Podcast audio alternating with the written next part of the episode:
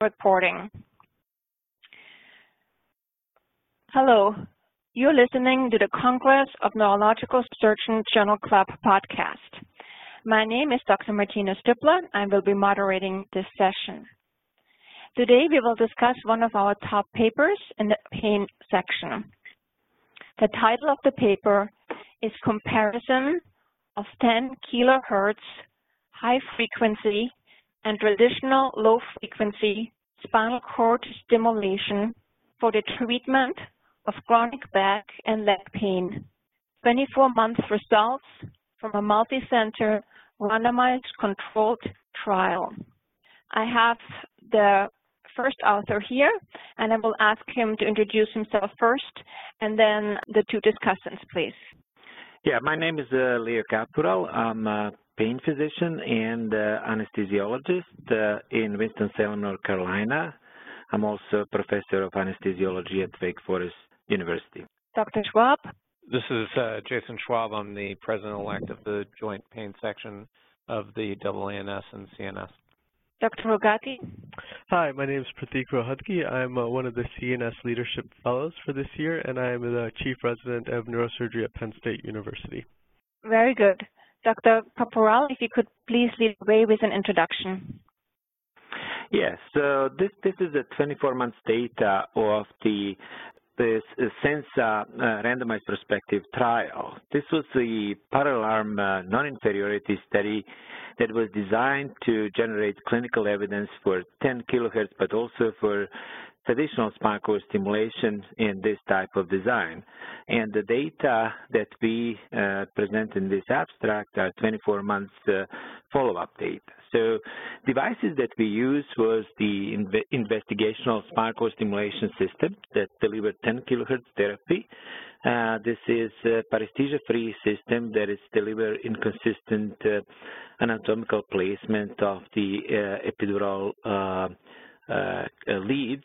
And then the control arm was commercially available traditional spinal cord stimulation system. And uh, this type of design was uh, prescribed and uh, uh, provided in concert with the with the FDA recommendations.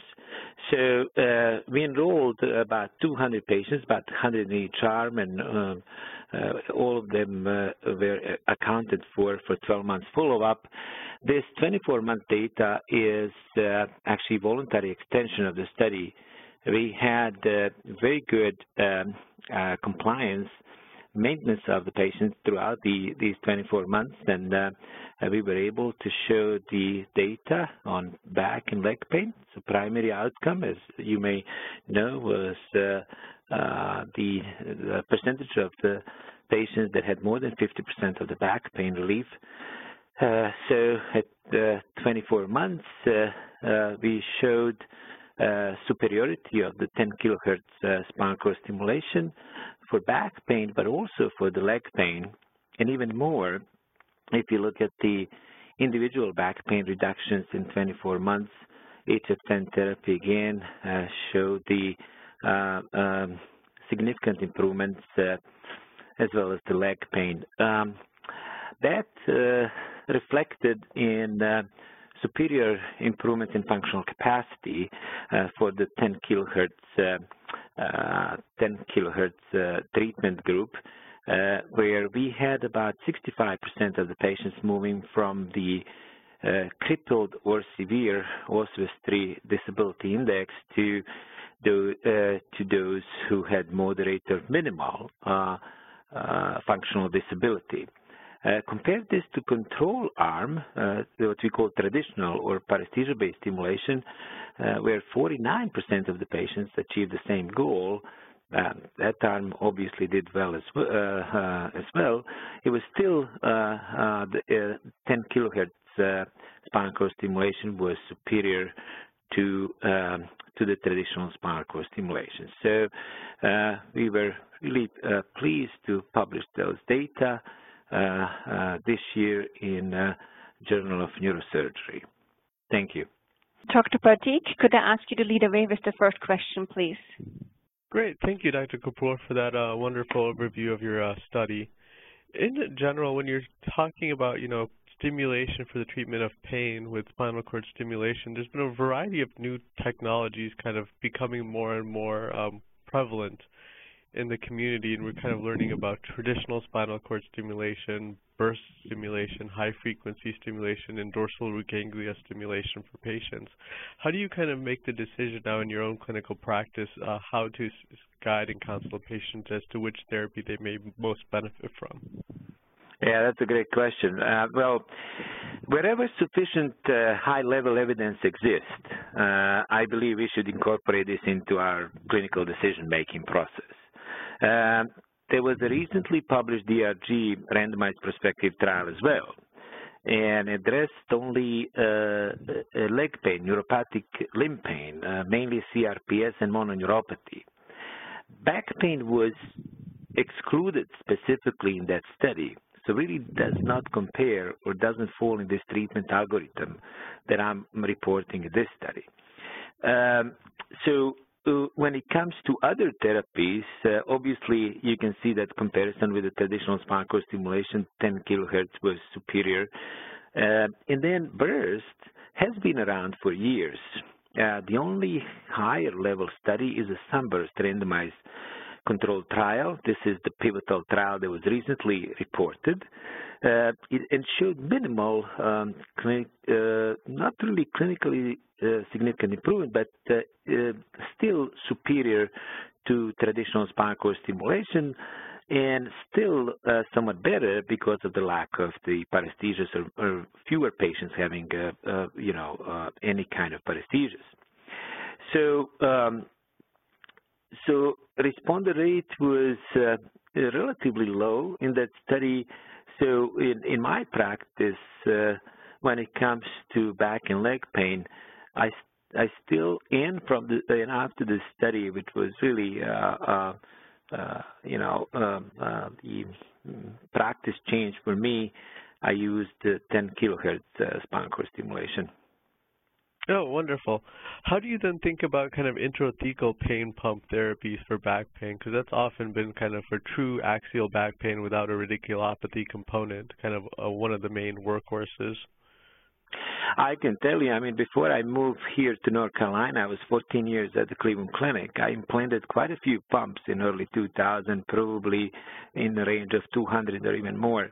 And uh, uh, my number of the intrathecal pumps over the last two years decreased significantly. We're talking about very few uh, per year. So there are very few candidates now when we achieve such effectiveness with the spinal cord stimulation uh, for uh, non-malignant uh, uh, back and leg pain when it comes to intrathecal therapies. Great. Now, you know, one of the benefits we talk about with high frequency stimulation that is that it doesn't induce the paresthesias that patients, you know, look for in fact for effectiveness treatment with traditional spinal cord stimulation. You know, in this study, you talk about um, basically controlling for or randomizing a group to traditional spinal cord stimulation versus high frequency stimulation. But was there a thought or consideration as to blinding the patients themselves who have high frequency stimulation, whether the stimulator was on or off, and whether patients or not can actually kind of tell the difference instantaneously? Is this something that kind of builds up over time, or is this really not feasible to really do? No, that's a good a good idea. Uh, you have to keep in mind uh, to design really good placebo trial is difficult. You know, uh, accounting for uh, types of recharging, other device indicators, you know, uh, requirements to interact with the patient, types of programming, limits our ability to properly blind patients. So, um, but if you look at the these two-year stable results, really it's very hard to uh, uh, account this for a sham effect. Um, in addition to uh, FDA recommendations, uh, and uh, at that time, expert advice, this, the, this Senza RCT was designed as the uh, comparative efficacy trial of uh, 10 kilohertz against the what, what was considered standard treatment uh, on the market. Uh, the goal was to provide um, useful data for uh, the clinical decision making, and I think that's the right way to go. So um, I'm sure in the future we will see uh, also attempts to uh, to provide this type of uh, uh the uh, sham uh, studies, and I hopefully will see some of those. Great. Now, all the patients who undergo stimulators end up having trials, but we, you know, we read about in your um, article about 60% of patients were very satisfied with having undergone the procedure. That kind of questions, you know, people who've had a trial, have had experience with how the stimulation would feel, are not left feeling very satisfied. What do you think kind of accounts for that fraction? Why aren't 100% of people satisfied after they've undergone a trial? Yeah, that, that's a very good question. So in the in the control arm of the SENZA study, and same in the Kumar study, that's process uh, randomized prospective study, and North study back in 2005, uh, that was also published in neurosurgery. Uh, the and our control arm of our, and, and the control arm of the DRG study as well, uh, you can see initially very high success rate. You know, the conversion rate, we call conversion rate those who have successful trial, is roughly eh, about 80%, 80, 85%. However, uh, you see this attrition that happens at three to six months, where success rate drops uh, uh, within subgroups uh, that uses traditional spinal cord stimulation to, to about 50%. And this was not the case with the 10 kilohertz uh, uh, subgroup, where the responder rate stayed stable all the way to two years at around uh, 75 to 80 percent. And this is the intention to treat analysis that we did. So there are a few reasons why. Uh, it may be that this is a major uh, placebo effect that we uh, uh, experiencing with the traditional cord stimulation. Because, you know, th those questions that are asked to the patient and masking the pain with the paresthesias, where do you feel the tingling, may effectively telling these patients if they, where they wherever they feel tingling, uh, their pain should be covered or taken care of by the permanent implant.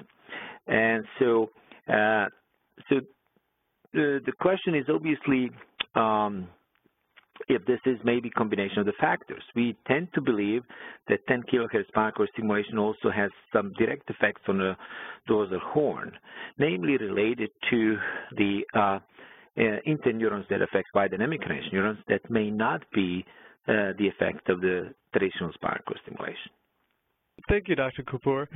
So we talked a little bit about how well patients can do with spinal cord stimulation, and particularly now with high-frequency stimulation. How do you counsel patients, you know, one month to one year down the line who really don't feel like they've had the same benefit they've experienced when they had their undergone their trial? Kind of what are some of the remaining options left in their care for their treatment of their pain Yes. So, I mean, there is a small uh, percentage of the patients who do not respond to uh, 10 kilohertz spinal, uh, stimulation when it comes to the chronic back and leg pain. So, those patients uh, may uh, be responsive to adjunct therapies like membrane stabilizers, uh, antidepressants for pain, a few injections, and the um, and uh, maybe even uh, ketamine infusions or intrathecal therapies that you mentioned before. Uh, also, we try to enroll those patients uh, before and after uh, the such a trial to multidisciplinary program that includes the the, the other specialties and disciplines, including psychiatry that will implement one-on-one -on -one therapies, group therapies, and so on. Oh, great to hear. I mean, it kind of really stresses the importance of having a collaborative team when treating and helping patients with uh, chronic pain. Dr. Schwab, would you like to ask some questions as well of our author? Absolutely. I, would like to, uh, first of all, congratulate uh, Dr. Kapural and his uh, colleagues for uh, this really tremendous achievement. Um, the patients, not just in the 10 kilohertz uh, stimulation arm, but even the patients in the traditional spinal cord stimulation arm did much better than prior reports and, and had much greater efficacy in reducing especially uh, axial back pain, and that's to be commended. Um, one of the things I think is really interesting about this study is, is frankly the selection criteria are were very, very different than uh, that in the North trial and in the PROCESS trial, um, mainly in that in that it did not require that the patient had prior uh, surgical um, intervention for their low back pain. They didn't have to have failed back surgery syndrome, whatever that is, although that's fairly um, heterogeneous uh, trash bag of diagnoses. Uh, the only sort of requirement from a spinal perspective was that they didn't have overt spinal instability on flexion extension films. So I just wanted to ask uh, about, you know, what your thoughts are about uh, how broad this can be done, and, and where does this fit in the uh, armamentarium um, for the patient with back pain? Is, should this be should this technology be considered for patients that haven't undergone uh, spinal surgery in the past but might be candidates for it? Uh, uh, sure. Uh, so these are two questions. Uh, we definitely know that there were several differences in this study and the previous RCTs, mainly North and the Kumar study. That's all what we have. We have three randomized prospective trials for this type of indications. But however, if you look at the previous studies, they look only at so-called failed back surgery syndrome and, and also only predominantly leg pain. In the North study, uh, back pain was not even reported. In the Kumar study, there was really no benefit for back pain. So, uh, so this study looking into the both back and leg pain, and with the primary endpoint was back pain responder rate. So the percentage of the patients who had more than 50% of the pain relief in their backs. And this is the first time that we had really large-scale comparative efficacy long-term uh, uh, uh, RCT that will include uh, uh, such patients. So 10 kilohertz was effective in both groups and was, as you said, traditional spinal cord stimulation too. Well, we improved devices over the years and we, we improved the uh, implant methods. Uh, still, uh, 10 kilohertz was uh, superior to traditional spinal cord stimulation. But 15% of the patients did not have a surgery in this study. So we did the uh, uh, subpopulation analysis, but we couldn't find really any risk factors that will affect the outcome. So either they had a previous surgery or they had any kind of underlying etiology, or they had predominantly back or leg pain, uh, we couldn't see difference in responder rates. Um, when it comes to the, is it going to change anything uh, in, in, relationship to the practice uh, when it comes to the spine surgeons? Yeah, I mean, I'm sure that the, uh, uh, the, the, neurosurgeons who, who, take into the account or uh, take, take the evidence-based approach uh, to their clinical decision-making process, they will be um, much more prone to refer or to perform uh, uh, spinal cord stimulation in those patients who have predominantly back pain. Uh, also, there is enough confidence from this study to consider 10 kilohertz stimulation in the patients who are really not likely candidates or could not benefit uh, from the back surgery uh, on initial or uh, follow-up exams. So um, uh, um, yeah, thank you. Yeah, I mean we're we're we're beginning to see that now. I mean, so I've seen some patients presented in our multidisciplinary conference with our pain colleagues um, where the pain physician says, well, you know, we talked to the patient about you know, lumbar spinal surgery, and they're they're just not really interested. And and of course, you know, a lot of that is how it's presented. You know, would you rather go through this big spinal surgery, or would you rather try out, you know, this little skinny electrode I can put in for a week and see how you do? Um, and so I think it's going to be pretty interesting as long as patients don't have progressive neurologic deficits uh, to see sort of how patients move through the system and, and see if they end up going for more traditional decompression with or without fusion versus stimulation. I think some of it may end up being in terms of long-term uh, benefits, but you know, with two-year benefits that you guys are reporting, it's it's pretty impressive, and I think we're going to have to start comparing uh, this technology to more traditional spinal surgery.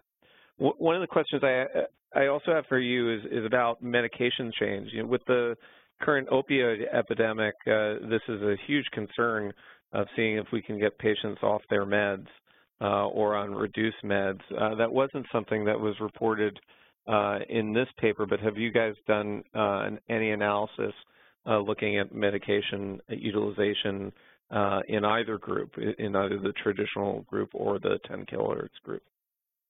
Yes, we did. And the decrease of the opioid use was uh, in both groups. Uh, it was significant decrease of the opioid use over the time. Uh, keep in mind, our primary goal was not intentional weaning off the opioid. That usually comes later on. But uh, even during the study, if you look at the numbers, uh, uh, there was there was a significant decrease of the opioid use in both groups, and again, it was superior, uh, more decrease of the opioid use in the 10 kilohertz group.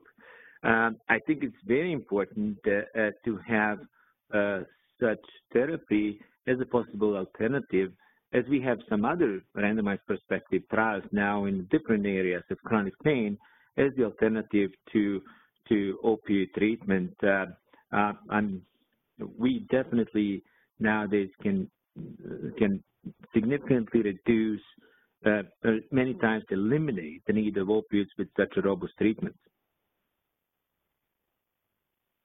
Thank you. Um, this is Dr. Stippler again.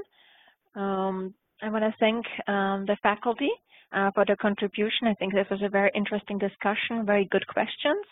Uh, I also want to thank the audience for their interest in our podcast. This concludes the Congress of Neurological Surgeons podcast.